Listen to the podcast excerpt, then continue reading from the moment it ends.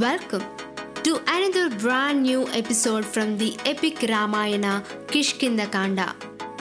In this episode, we will learn about the story of Vali and Sugriva and how Sugriva was thrown out of Kishkinda Kanda. So let's start our episode.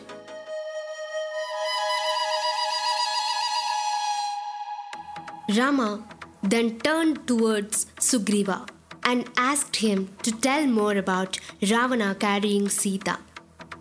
Sugriva said, Rama, I know nothing about him. He is Rakshasa. I do not know his kingdom or country. I do not know his ancestry. The lady was calling out Rama, Rama, and Lakshmana. We saw her throwing down this bundle. I will surely help you in tracing out Sita. We will go round the world and find out the place of that Rakshasa. Do not weep.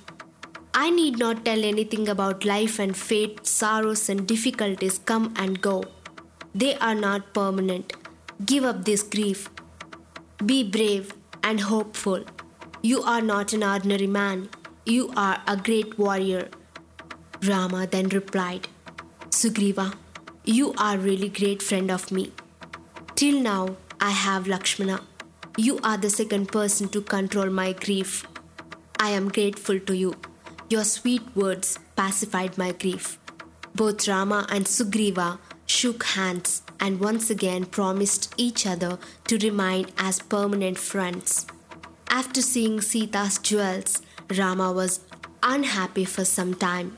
Later, he regained his old composure.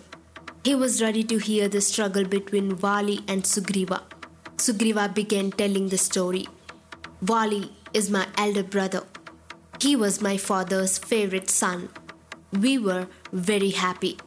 I always respected him. His word was law to me. He succeeded my father as king of Kishkinda.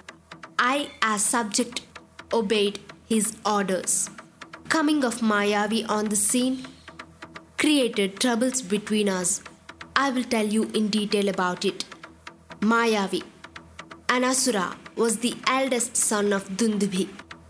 There was some conflict between Vali and Mayavi over a woman.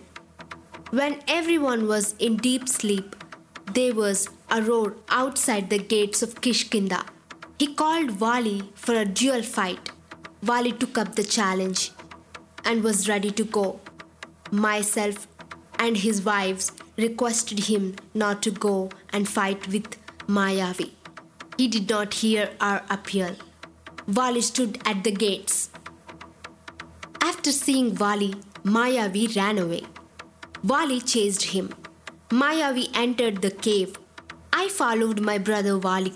He asked me to stay at the mouth of the cave and guard it till he returned. I touched his feet and promised him to stay till he returned.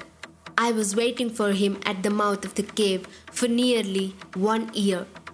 I did not know what was going on inside the cave. I simply followed his orders and stayed there. After some time, I saw blood flowing from inside the cave. I was horrified to look at it. Then I heard a big roar. I thought it was Mayavi's roar. I am terribly afraid of Mayavi. Thinking that he would kill me, I, I closed the mouth of the cave with big boulder. I came back to Kishkinda and informed everything to all people. The ministers and elders met, discussed, and decided to make me as king of Kishkinda.